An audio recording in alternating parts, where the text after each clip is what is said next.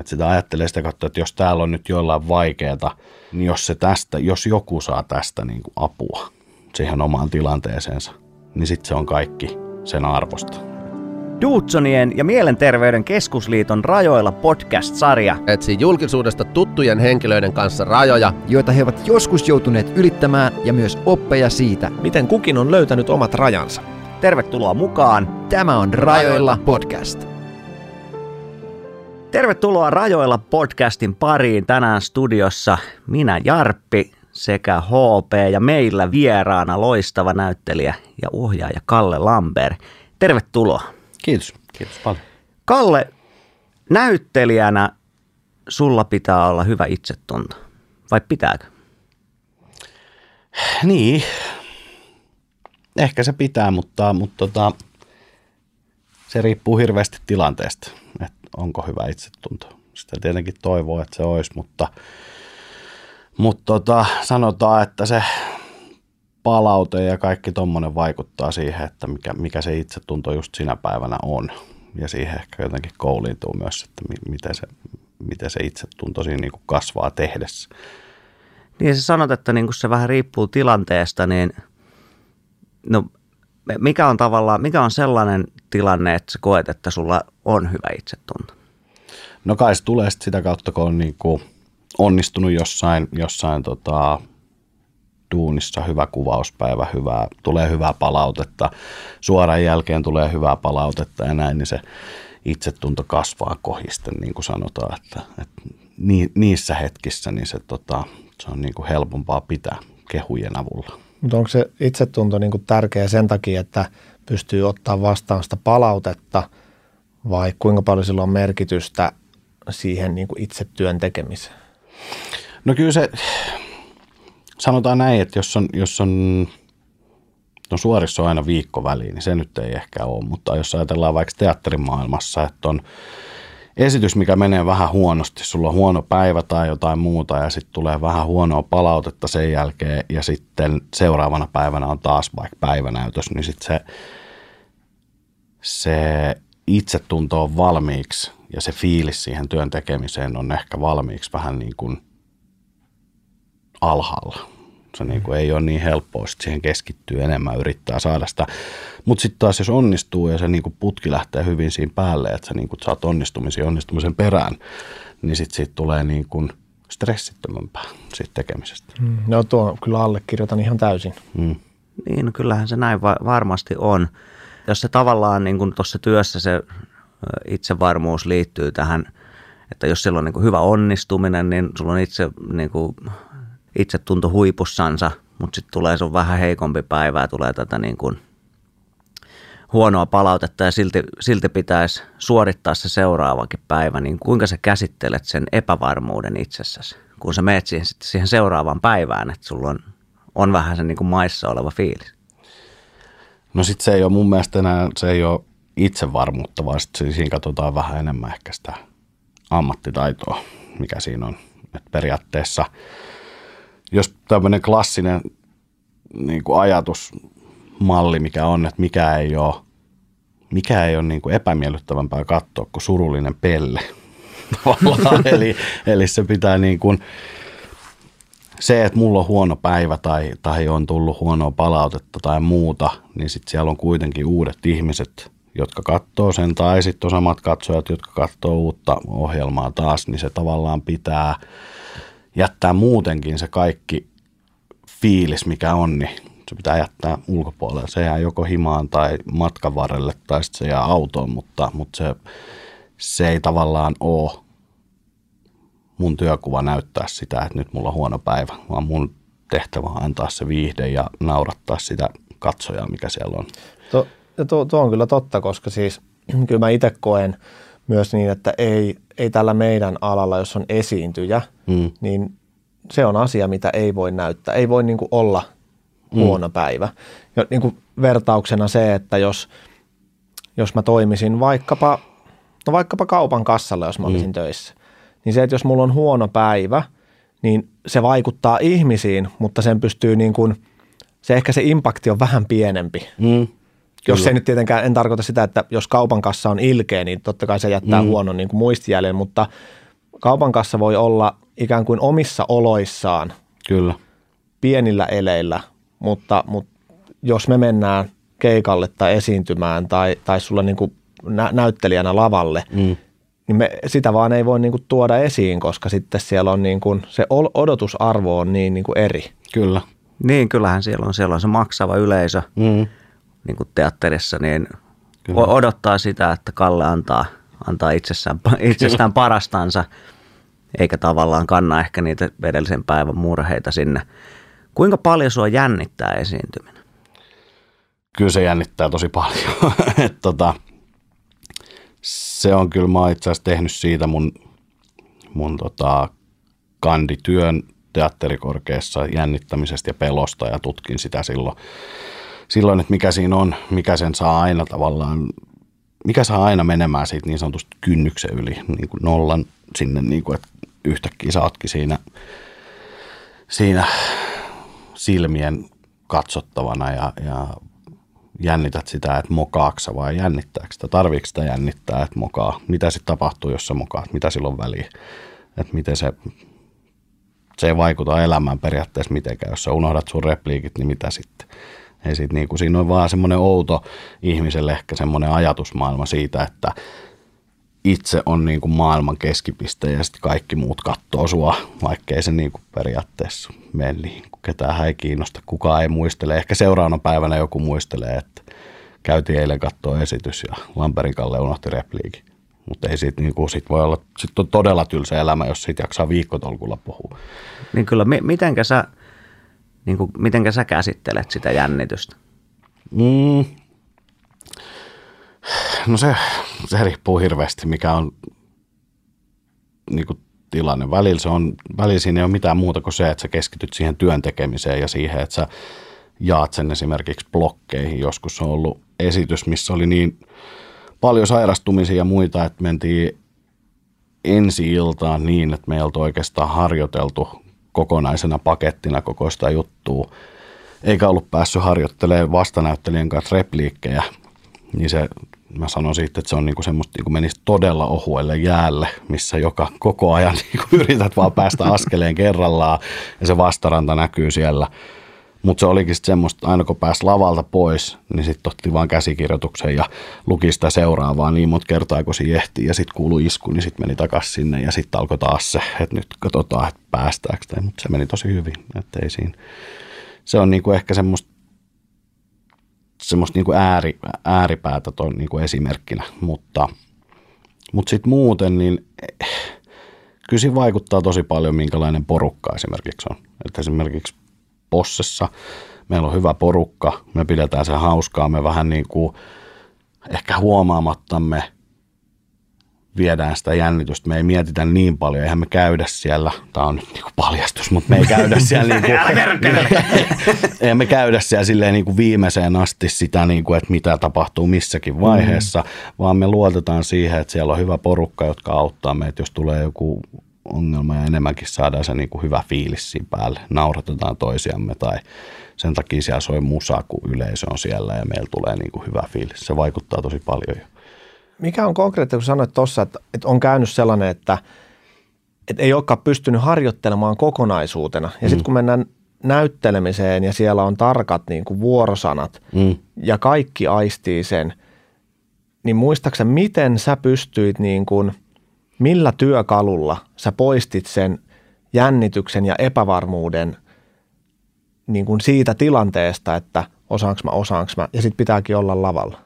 No se liittyy siihen niin kuin kaverin luottamiseen, jonka kanssa oot sillä lavalla. Joko niitä on yksi tai sitten niitä on monta. Jos sä oot yksin, niin sit sulla ei ole mitään muuta, kun sit sun pitää niin kuin keskittyä siihen, että sä jotenkin selviit siitä. Sä muistat joko, miten se kohtaus loppuu, milloin sä pystyt sitten pahimmassa tapauksessa hyppää suoraan sinne tai muuta, mutta, mutta kaiken kaikkiaan esiintymisessä mun mielestä tosi tärkeää sen onnistumisen ja sen fiiliksen ja sen kautta on se porukka, minkä kanssa teet. Sä voit luottaa siihen, että jos mä nyt oon vaikka sitten telkkarissa haastattelemassa jotain tai mä oon lavalla vetämässä roolia, niin mä pystyn luottaa siihen, että jos mä nyt unohdan tässä jotain, niin tässä ei tapahdu sen kummempaa. Tässä on tyypit, jotka auttaa mua, jotka vie sen sitten, me yhdessä selvitään tästä, Ja ei se oikein muuta voi. No toihan on niin kuin jotenkin itse kokee niin kuin ton jännityksen sille, että se on niin kuin hyvä asia. Mm. Että tavallaan, että jos ei mua yhtään jännittäisi ennen vaikka Possen liveä, mm.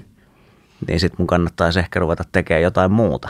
Koska kyllähän mm. se myös tuo sellaisen, että se niin kuin, sä keskityt siihen käsillä olevaan asiaan ja sä annat itsessäsi vähän enemmän kuin se, että se olisi niin kuin ihan yhdentekevä.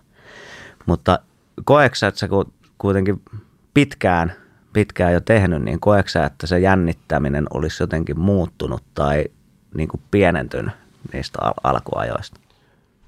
No on se ehkä nyt viimeisimpänä, jos ajattelee tätä niin kuin telkkaritekemistä, mikä on niin kuin ehkä uusin näistä, mitä tekee, niin siihen, siihen niin ihmismieli jotenkin vaan toimii niin, että kaikkeen tottuu.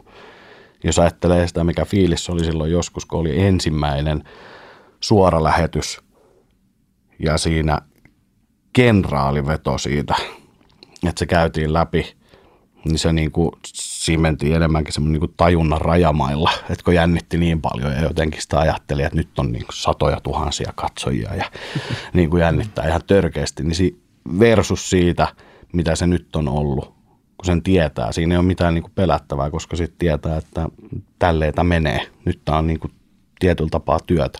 Totta kai siellä aina on pieni jännitys, koska siellä on muuttuvia elementtejä ja on, on vieraita, jotka voi tehdä mitä vaan ja pelit voi toimia miten vaan ja näin, niin, niin pikkujännitys on aina, mutta se on niin kuin hyvää pienjännitys. Se on niin kuin ehkä se jännityksen ja pelon ero, mikä siinä on. Sun ei ole tarvinnut vielä mennä siihen, että sä oksentaisit ennen teatteriesitystä? Ei ole, ei ole tota, niin, niin kyllä tarvinnut vielä siihen mennä. Kyllä se on joskus ollut lähellä ja tosi, tosi nuorena silloin kun harrasti vielä, niin silloin oli semmoisia, että saattoi vähän aamulla piti syödä kaurapuuro kahteen kertaan, että niin sanotusti, että se tuli tota, siinä oli semmoista jännitystä, mutta siihen sitten vaan tottuu, ei se, se semmoista jännitystä se ei ole, että se menee kuin fyysiseksi. Niin. Joo, no tota, sähän oot moniosaaja. Sä teet niin kuin paljon asioita, niin kuin TV-ohjelmia, teatteria, ohjaamista. Ja tota, töitä on ihan hyvin riittänyt tässä niin näissä, näissä poikkeusoloissakin, mutta mm. joo, hyvä koputtaa puuta, se on Kyllä. pelkästään positiivinen asia.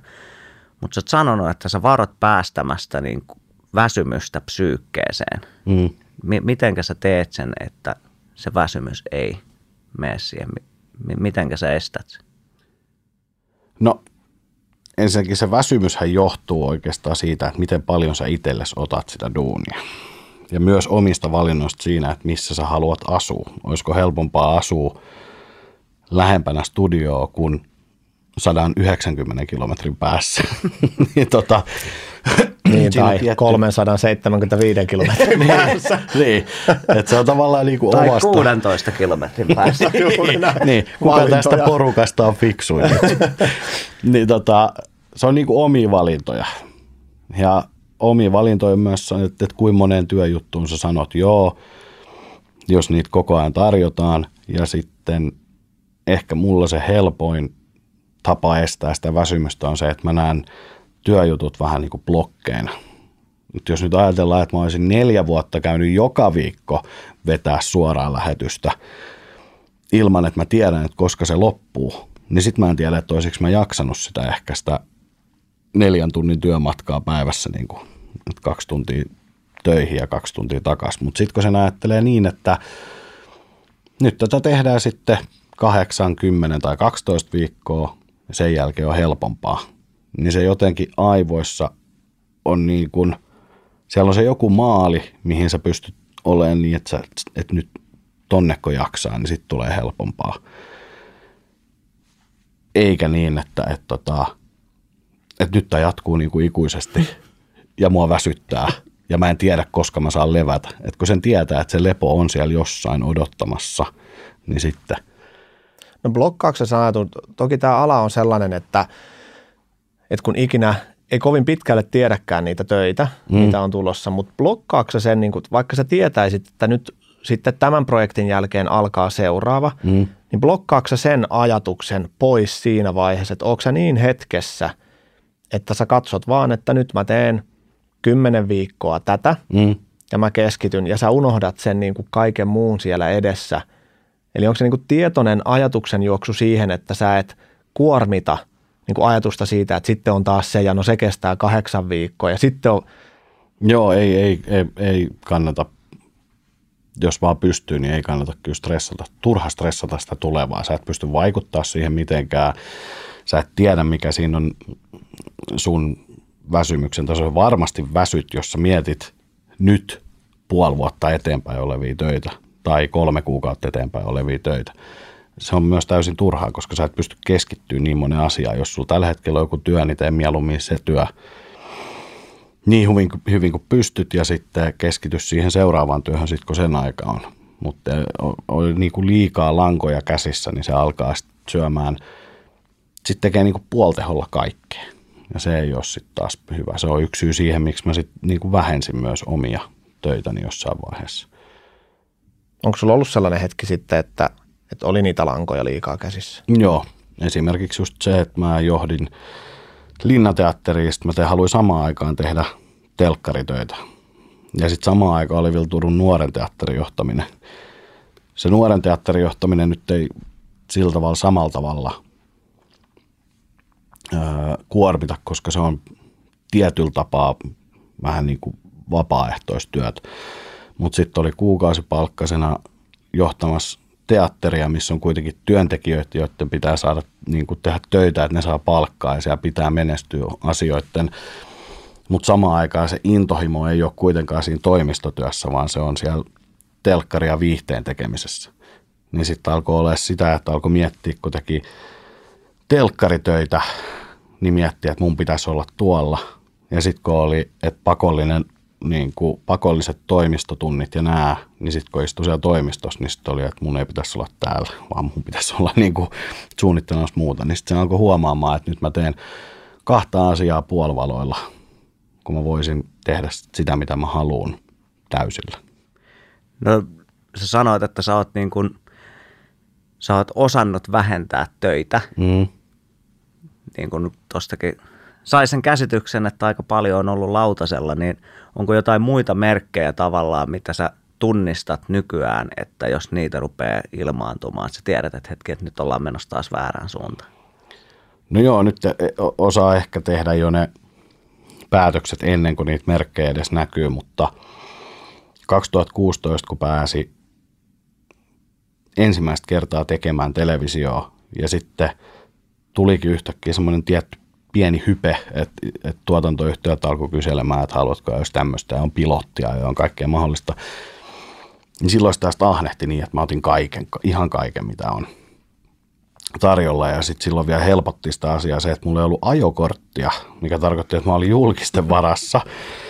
Ja tota, sitten alkoi olla semmoisia, että alkoi niinku yöunet jäämään väliin. Ei sen takia, että ei olisi väsyttänyt, vaan sen takia, että mun piti odottaa Tampereella bussia, että mä pääsen bussilla himaan, että mä voin olla siellä kolme tuntia, että mä voin lähteä bussilla Helsinkiin.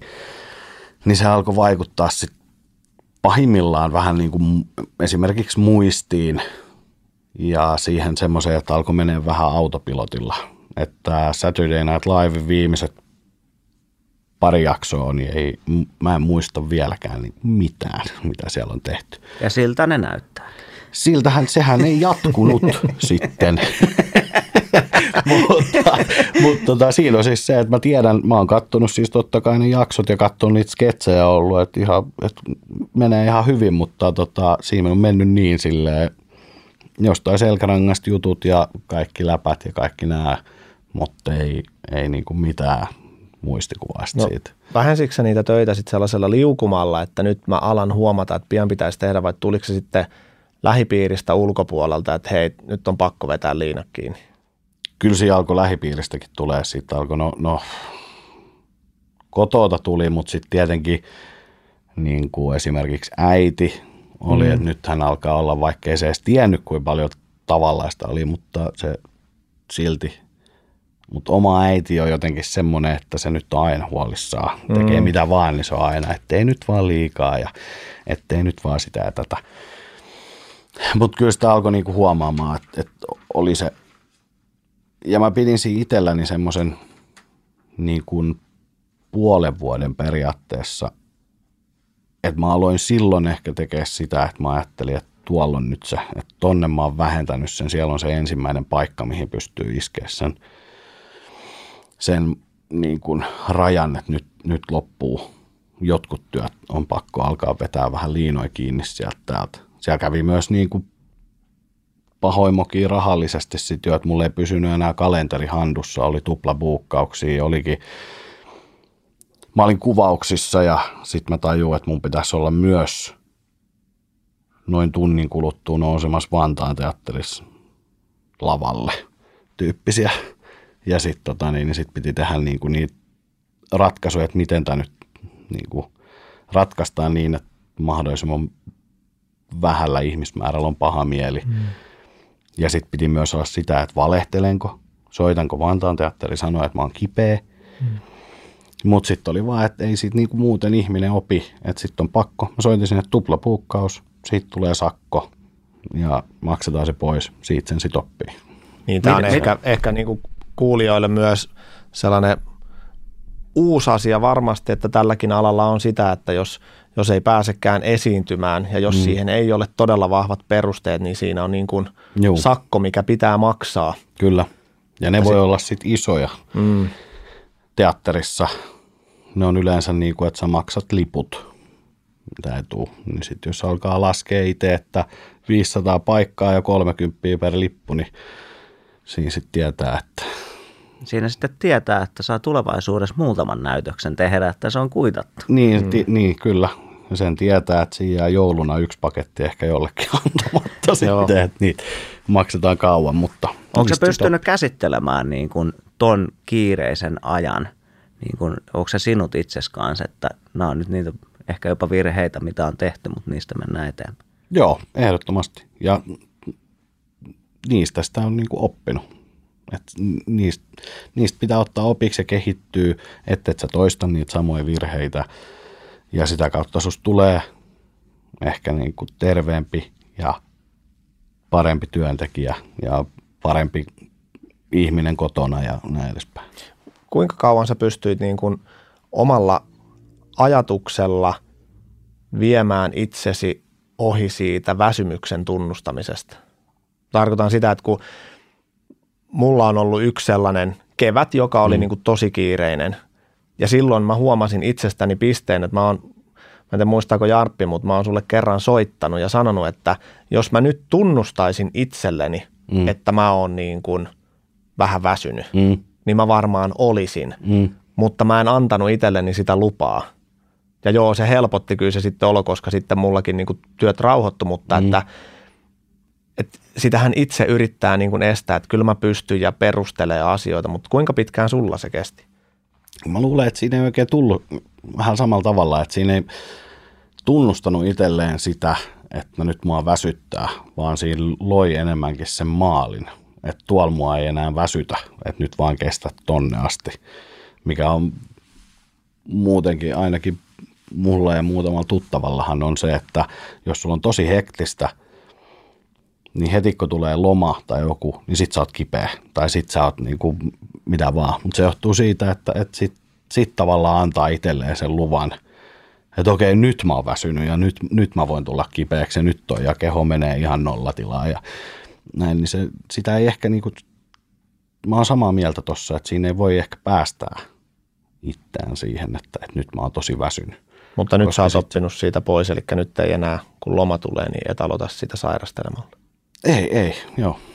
Ei ole kyllä. Nyt on myös, just eilen itse asiassa mietin sitä, että nyt on yli vuosi, että ei ollut kipeä ollenkaan, mutta se johtuu, ei ole mitään flunssaa eikä mitään, mutta se johtuu ehkä siitä, että desinfioi kellarissa vaan käsiään maski päällä tässä vuoden, niin ei siellä nyt olekaan mitään.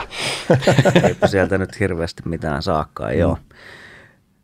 No mutta siis työelämässä on ollut, ollut kiireisiä vuosia ja niistä on niin opittu ja mennään eheämpänä kallena eteenpäin. Tota, sä oot myös kertonut, että ö, nuorempana niin kouluaikoina sua kiusattiin. Joo. Niin mitenkä sä luulet, mitenkä se, ne kokemukset siellä on vaikuttanut sun itsetuntoon ja onko se, koeksä, että se olisi osaltaansa vaikuttanut sun uravalintaan? No on varmasti, on se, on se vaikuttanut. Se on vaikuttanut varmaan itse asiassa kaikkeen. Myös siihen, että minkälainen mä oon ja siihen, että miten ehkä on, jos sanotaan, että mulla on tosi nopeat aivot esimerkiksi, mä pystyn keksimään vitsejä tai juttuja tai sketsejä tai mitä vaan, niin se ehkä juontaa kaiken kaikkiaan juurensa sinne. Se sanottiin mulle itse asiassa teatterikorkeakoulussa ensimmäisenä vuotena Vesa Vierikko sanoi, että, että oot sä ikinä miettinyt, että sä oot hauska sen takia, että sua on kiusattu. Ja siinä oli hauskinta oli se, että mä en ollut kertonut edes vielä Vierikolle, että mua on kiusattu. Vaan se jotenkin niin kuin näki sen siitä, miten mä sanon ihmisille vastaan. Tai jos joku yrittää haastaa tai jotain muuta, niin mulla tulee niin kuin vastauksia koko ajan. Joka johtuu sitten taas siitä, että kun ei ollut fyysisesti mahdollista jo siinä kiusaustilanteessa, niin pistää vastaan, niin siitä alkoi tulla semmoinen, niin kuin, että aivot alkoi ehkä mennä sitä kohti, että sitten mä pystyn ainakin sanoa aina vastaan. Mua ei niin kuin voita siinä. Ja se oli alaasteen tavallaan kolmannesta kuudenteen luokkaan, niin sillä aikavälillä oli se niin kuin pahin, missä se tapahtui. Ja sitten voisi sanoa, että sieltä vähän niin kuin uutena ihmisenä siirtyi yläasteelle, koska silloin jäi ne kaikki. Sieltä ei tullut yksikään ihminen mun mukana sinne samalle yläasteelle. Niin sitten se on, mä näin sen niin kuin silloin puhtaana pöytänä periaatteessa. Sitten sinne mentiin, niin sitten mentiin vähän uudella asenteella. Sitten mentiin sillä asenteella, että mä oon, niin kuin, mä oon hauskin, mutta samalla siinä oli tietenkin jäänyt semmoista jäljettä, että mä oon niin kuin tietyllä tapaa sympaattinen ja, ja tota, tietyllä, tietyllä tapaa en ole niin kuin johtajatyyppiä, vaan enemmänkin kuuntelija ja sitten heittelen niitä vitsejä, niin sitten sit tulee se, että sä oot luokan pelle ja saat ihmiset nauramaan, niin tota, ja kukaan halua hakata kloonia. Siis niin tavallaan, että et sit, sit, tota, se, sit se sitä kautta muotoutui siinä samalla, kun kasvoi sitä aikuisemmaksi. No jos toi oli niin kuin sä ikään kuin käänsit sen kiusaamisen voimavaraksi, sä löysit sen sun oman tavan mm. käsitellä siitä ja olit ottanut tämän yläasteen uudeksi aluksi, että sitten siitä mennään niin kuin eteenpäin. Koeksa, että sä sait niin kuin, tai saiko sä ympäristöstä apua, saiko kavereilta, vanhemmilta apua siihen? Ää, silloin kun oli ala-asteesta niin, kiusaamassa. No siinä oli kyllä, se oli vähän vaikeaa, kun ei ollut oikein, ei ollut kavereita oikein sitten taas. Ja sitten äiti yritti hirveästi puuttua siihen tilanteeseen, mutta se maailma oli silloin ainakin toivottavasti vähän erilainen siinä mielessä, että silloin soitettiin rehtorille, rehtori kuulutti, pyysin ne tyypit, jotka oli sanottu, että nyt tapahtuu tämmöistä, niin sinne rehtorin puhutteluun, joka tarkoitti sitä, että kun se seuraava välitunti tuli, niin sitten tuli turpaa sen takia, että sä oot mennyt kertomaan siitä. Lisäksi noin se, että sitä ei tapahtunut oikein koulukavereiden, vaikka se oli siinä mukana kyllä, mutta ne pahimmat ei ollut sieltä mun koulusta, vaan ne oli viereisestä koulusta vähän matkan päästä, mistä ne tuli sitten, kun koulupäivä loppu, niin sitten ne tuli sinne. Ja sitten siitä tuli semmoista niinku Hunger Games-tyyppistä niinku selviytymistä, että kun kellot soi ja niin loppu jostain syystä aika usein niin kuin puolta tuntia aikaisemmin koulupäivän, ne ehti tulla siihen pihalle odottamaan, mikä tarkoitti sitä, että sitten mä kiersin siellä koulua ja katsoin ikkunasta, että mistä ja sitten oli yksi tuttu siivooja siellä, joka alkoi huomaamaan, että nyt on jotain, niin se päästi mut sitten sieltä niinku takaoven kautta. Että sitten sieltä löytyi semmoinen reitti, mistä pääsi sitten niinku kotiin. Mutta oli siellä niinku, se oli sitten semmoista pyörällä jahtaamista ja itse yritti sitten pyöräillä karkuun ja ja kaikkea tämmöistä. Rillejä pistettiin rikki ja nykyään voi käyttää, mutta mä olin varmaan 20 vuotta silleen, että sitten mä en käyttänyt rillejä ollenkaan, mikä oli jäänyt sitten taas sieltä. Niin kuin että, että, että ala-asteella, kun oli rillit aina rikottu, niin sitten mä menin yläasteelle niin, että mulla ei ole rillejä. Niin kuin, että poisti niitä tavallaan niin kuin itsestään myös huomaamattaan niin. niitä niin kuin mahdollisuuksia, mitkä antaa sen, sen mahdollisuuden sen kiusaamiseen. Niin. Mitenkä sä koet näin aikuisena, kun sä mietit tätä aikaa sun elämässä, että mitenkä se on niin kuin, mitenkä se on muovannut sua ihmisen? Paitsi tietysti tämä, että otit ehkä tämän koomikon roolin.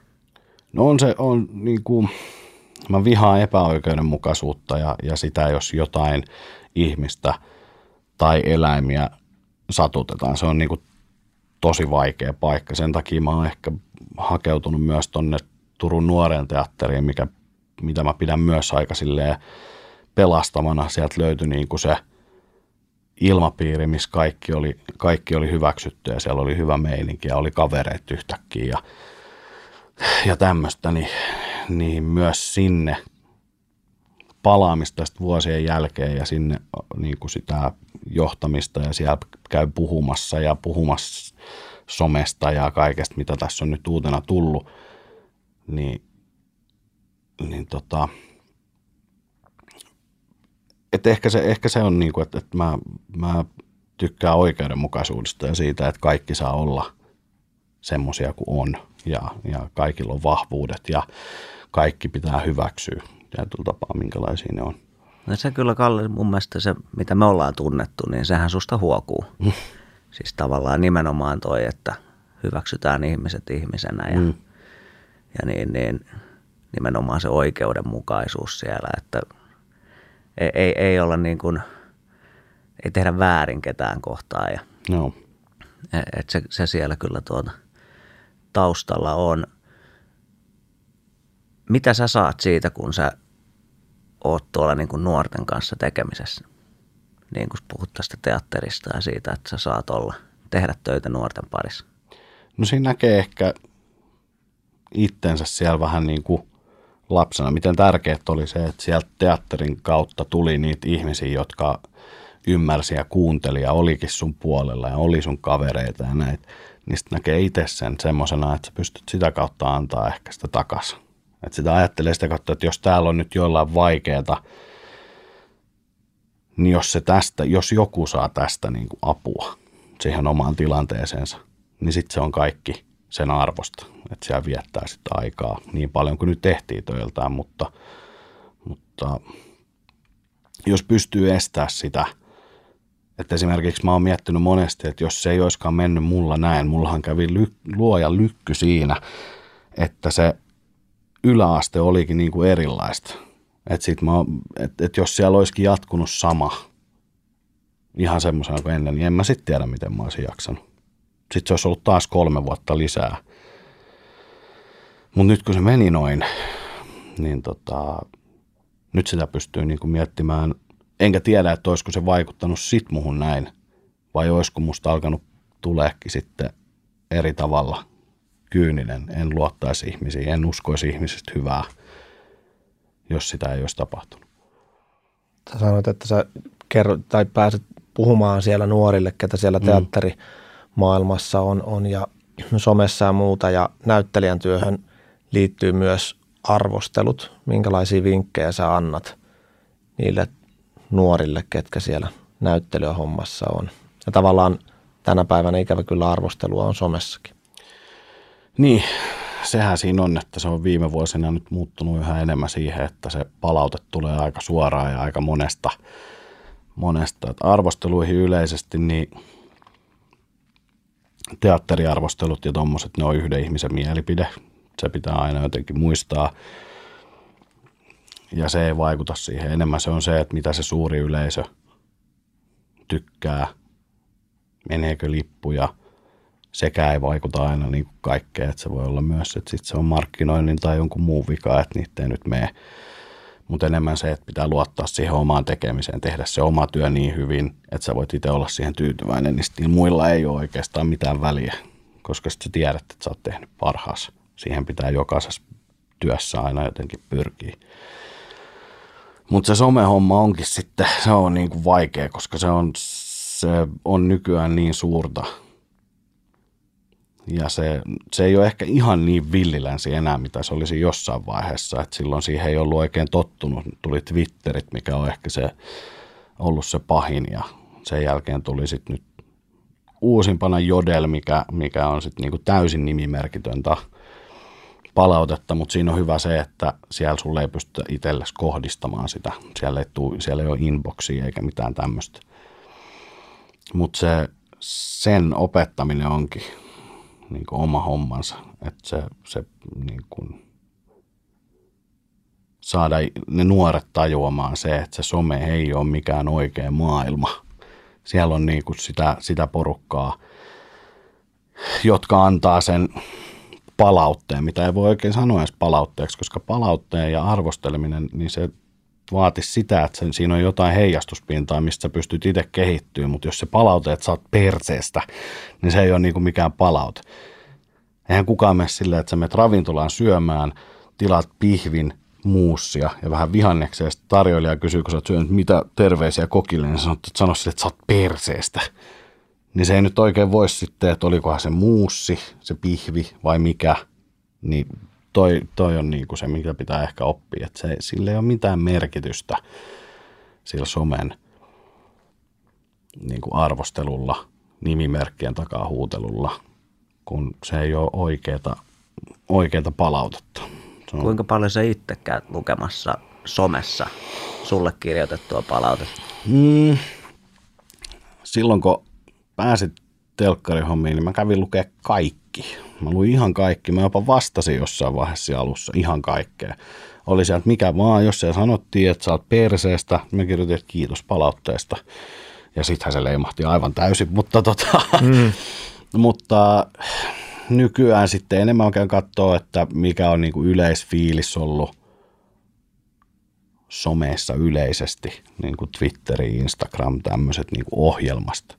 Ja sitten jättää ne niin kuin, äh, tuommoiset kommentit, mistä äsken oli puhetta, niin jättää ne niin kuin oma arvonsa, että niille on väliä. Mutta kyllä niitä, kyllä niitä tulee luettu, mutta siihen on ehkä oppinut jotenkin käsittelemään niitä, tai enemmänkin olemaan käsittelemättä niitä, että niitä ei edes niin kuin noteraa. Ne no jos siellä on, jos oot käynyt lukees niitä, mm. ja siellä on näitä olet perseestä ja mm. niin kuin, niin kuin hyvin asiatonta kommentointia, niin pystyykö se sivuttamaan sen? Nykyään pystyy aika hyvin. Siinä oli se heräämisen hetki jossain vaiheessa, kun tajus, että en muista mitä ohjelmaa tehtiin.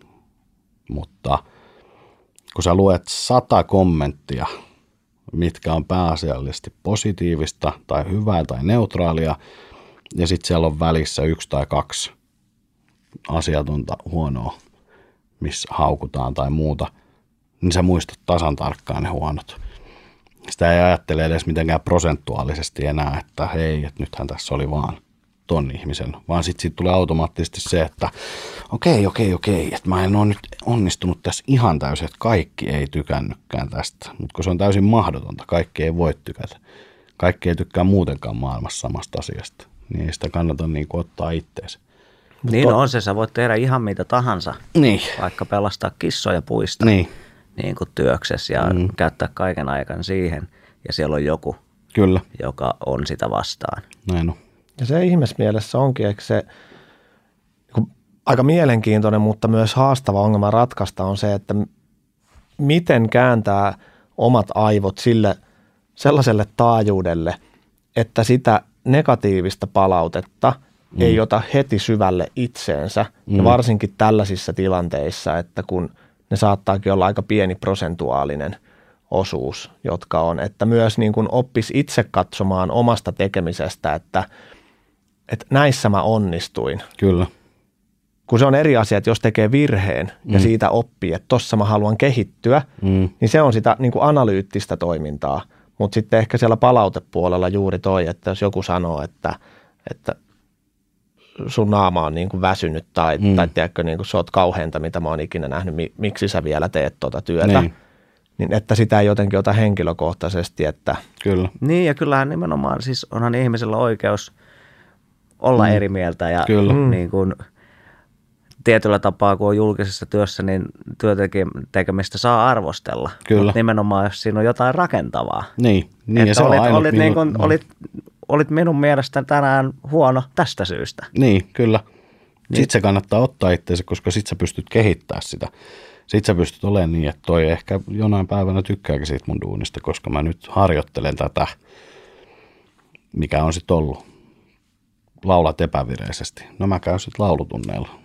Mutta niin kuin sanoit, niin se tärkein on kyllä se, että, että pitää muistaa, että kaikkia ei voi miellyttää. Kyllä. Joka ikisellä elämän, niin kuin teet mitä tahansa työksesi ja miten tahansa oot, niin kaikkia et pysty miellyttämään. Mm. Se on juuri näin. Mutta tota, no työn tekemisestä sitten ja sinusta niin ehkä koomikkona, näyttelijänä, niin minkälaisia rajoja sulla on niin kuin siinä työssä? Voiko roolin taakse piiloutua? Ei voi, tarkoitatko sä, että jos mä oon nyt tässä roolissa, niin voiko mä sanoa ja tehdä mitä vaan? No esimerkiksi. En, en mä kyllä voi. Kyllä se on, kyllä se on niin, että mä näen sen niin, että komedian tekijänä niin se tekijä on vastuussa aina. Sun pitää pystyä seisoa sen jutun takana. Jos sä, jos sä oot sitä mieltä, että nyt me, nyt me tehdään tämä sketsi tai, tai hahmo, joka sanoo tämmöistä, niin sit mun pitää olla valmis puolustamaan sitä, miksi, mä, miksi se on mun mielestä ok, mitä se vie eteenpäin tässä komediakentässä, loukkaako se jotain, onko sen tarkoitus loukata vai loukkaantuuko nyt joku jonkun muun puolesta, joka ei loukkaantunut, kaikkia tämmöisiä pitää miettiä, mutta mut sun, sun pitää olla valmis sit puolustamaan sitä, sitä loppuun asti. Ja jos joku loukkaantuu ja sä tajuat, että nyt on tehty väärin, niin sit pitää olla sen verran selkärankaa, että sit sä pyydät anteeksi. Se ei ole varmaa, että saako anteeksi, mutta silti sun pitää pyytää sit sitä anteeksi. Koska aina niitä tapahtuu, varsinkin jos tehdään paljon nopealla tahdilla, niin sitä ei ehdi edes prosessoimaan niin paljon, että, että, että jokainen asia on nyt katsottu, että toi ei varmasti loukkaa ketään. Mutta samaan aikaan pitää myös yrittää pitää niitä rajoja, hakea niitä, että, että, tota, että mille saa nauraa ja mille pystyy nauraa ilman, että se loukkaa. Ja siinä on se, että siinä saattaa sitten välillä astua yli, mutta sitten pitää kantaa vastuu. Niin, että kyllä se, että vaikka on se hahmo mikä tahansa, niin mm. se on kuitenkin Kalle siellä taustalla, kyllä. joka sitten sen hahmon tekee ja Just sanoo näin. asiat ääneen, että, kyllä. että se on kuitenkin se sama. Joo. Ei, voi, niin kuin, ei sen maskin taakse voi piiloutua. Että kyllä sä oot sitten, sä oot sää siellä takana kuitenkin, joka oot sitten tehnyt sen päätöksen. Silloin on turha sanoa, että käsikirjoittaja kirjoittaa mulle, mutta kun ei siellä kukaan pakota sua sanoa niitä asioita. On, onko, niin kuin, onko tässä asiassa tapahtunut jotain muutosta tavallaan, että onko, niin kuin, onko koomikon työkaluja viety pois vai onko, onko se aina ollut näin? Aina on ollut, aina siis äh, komedia kehittyy, niin kuin kaikki kehittyy oikeastaan niin samalla tavalla. Se menee ehkä tietyllä tapaa tietyissä asioissa parempaan suuntaan, että näitä asioita mietitään. Niitä pitää aina miettiäkin, mutta siinä on ehkä myös ollut tämä some ja tämä maailma, että ihmiset kiinnittää enemmän huomioon siihen, mutta se komedia ja, ja sketsit ja kaikki on aina aikansa kuva tietyllä tapaa. Nyt kun katsoo jotain vanhoja sketsisarjoja tai muuta, niin on niissä, jos katsoo Saturday Night Livea tai Kingia tai mitä vaan, niin niissäkin on, ja niistä on kuitenkin muutama vuosi, niin niissäkin on semmoisia, mitkä nykypäivänä sitten, niin mä en enää sanoisi, koska mä tajuan, että siellä on menty siellä sen ajan rajoissa on menty semmoisen, mikä nyt ei enää olisi. Ja, mutta eihän toi pelkästään sketsimaailmassa, sehän on ihan koulujen oppikirjoissa. Niin on. Kyllä, mennään kyllä. taakse, että, että ajat on muuttunut ja kyllä. ajat on kehittynyt ja mun mielestä ainakin itse koen niin, että se pitäisi muistaa, kun niitä katsotaan. Että ei tarvitse ruveta katsoa, että mitä silloin. No mm. silloin ajat oli eri, mutta että okei, siitä ollaan kehitytty, että katsotaan tätä aikaa. Kyllä. Ja siinä mä oon siis samaa mieltä, että mä en, mä en ole sensuurin kannalla – siinä mielessä, että, että semmoiset asiat, jotka on 50-luvulla ollut ihan ok, nehän on nyt monet asiat niistä on aivan käsittämättömän järkyttäviä rasistisia. Mutta se ei auta, että ne pyyhitään pois, niitä ei saa enää ikinä näyttää ja näin, vaan se pitäisi enemmänkin heijastaa siihen ajankuvaan, näyttää nuorille, lapsille sitä kautta niitä, että, että tohon aikaan ollut tommosta, tosta on menty näin paljon eteenpäin, tosta on kehitytty, sillä pystytään enemmänkin ehkä nauramaan, että miten on, miten on voitu ajatella tuohon aikaan noin. Miten on ollut ihmiset noin juntteja, epätasa-arvoisia ja muuta. Että siitä voi ehkä oppia jotain ja opettaa niiden avulla, kun se, että näitä ei ole ikinä tapahtunut ja sitten ne löytyy jostain netin syövereistä ja niitä katsotaan ihan väärällä kulmalla. Niin ehkä se oppi sieltä, siis samalla tavalla, että opitaan niistä virheistä, mitä komiikan puolella ollaan tehty siihen aikaan samalla tavalla, kun on ehkä opittu, että ei ole ihan ok, että samalla kun äiti vaihtaa vauvalle vaippaa, niin se polttaa röökiä. Niin, kyllä. Joo, silloin jos kehitys tapahtuu tuohon suuntaan ja niistä virheistä opitaan ja mm. mennään nimenomaan eteenpäin, niin silloin me ollaan oikealla jäljellä. Kyllä. Mutta Kalle, tähän loppuun, niin mitkä on ollut sellaiset niin kuin, ehkä sellaisia niin kuin isoimpia asioita sun elämässä, että sä oot nyt justiin tuollainen Kalle, kun sä oot? Ää, isompia asioita elämässä. Tällainen helppo kysymys. Tämä on kyllä helppo. Tämä on kyllä tosi vaikea, koska mä näen elämän niin, että aika lailla kaikki vaikuttaa siihen, miten, minkälainen ihmisestä muotoutuu. Ne voi olla pieniä juttuja tai isoja juttuja, mutta jos mä oon monesti miettinyt siis, että minkälainen mun polku olisi ollut. Tai mä itse asiassa mietin, tämä on vielä parempi, mä mietin tosi usein, että jos sanotaan tämmöistä, ajatellaan tämmöistä niin kuin fantasiaa, että olisi aikakone, niin kuinka, mihin sä haluaisit palata sun elämässä ja tehdä jotain toisin, niin mä oon tällä hetkellä mun elämässä semmoisessa tilanteessa, että mä en uskaltaisi mennä